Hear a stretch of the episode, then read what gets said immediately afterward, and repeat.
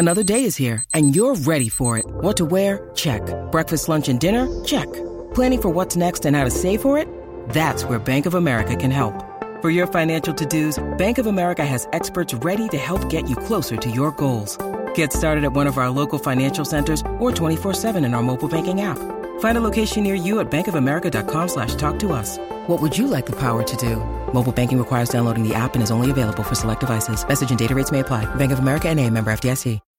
When you need mealtime inspiration, it's worth shopping Kroger, where you'll find over 30,000 mouthwatering choices that excite your inner foodie. And no matter what tasty choice you make, you'll enjoy our everyday low prices, plus extra ways to save, like digital coupons worth over $600 each week. You can also save up to $1 off per gallon at the pump with fuel points. More savings and more inspiring flavors make shopping Kroger worth it every time. Kroger, fresh for everyone. Fuel restrictions apply. Qui est Chloé Zhao, l'étoile montante d'Hollywood Merci d'avoir posé la question. Chloé Zhao, c'est depuis l'édition 2021 des Oscars la seconde femme à remporter la statuette de meilleur réalisateur slash réalisatrice. Alors en plus de 90 ans d'histoire, c'est un peu triste, mais avant elle, seule la géante Catherine Bigelow avait réussi cette performance grâce à son film Des mineurs. Chloé Zhao, de son côté, a obtenu ce titre majeur pour le film Nomadland.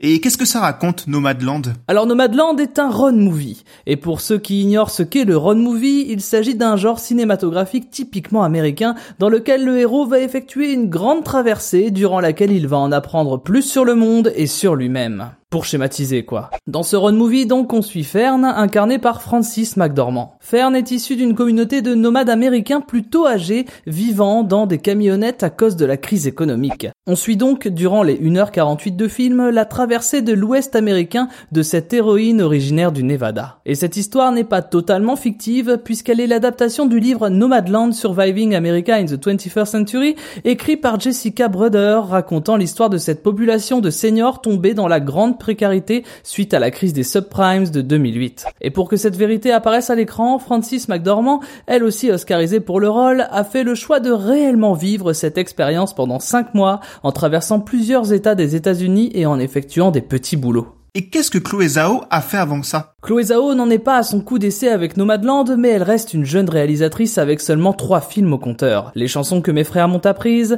en 2015, The Rider, en 2017, et donc Nomadland en 2020. À chaque fois, on y trouve le thème des grands espaces et de l'Amérique profonde. Un thème qui lui est cher, elle qui a débarqué de Chine pour les États-Unis alors qu'elle était adolescente. Étudiante à Los Angeles, elle s'est vite prise d'affection pour un autre paysage que celui de la Cité des Anges, celui des grands espaces américains.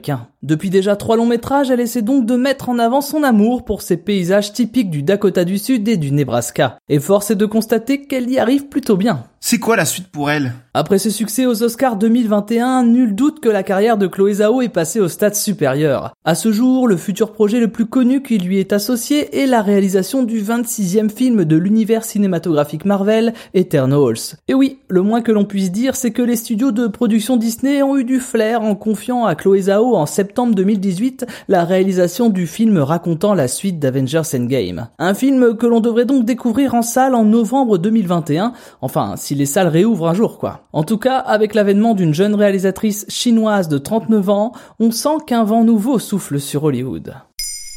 Maintenant, vous savez. Merci d'avoir posé la question. En moins de 3 minutes, nous répondons à votre question. Que voulez-vous savoir? Posez vos questions en commentaire sur les plateformes audio et sur le compte Twitter de Maintenant, vous savez.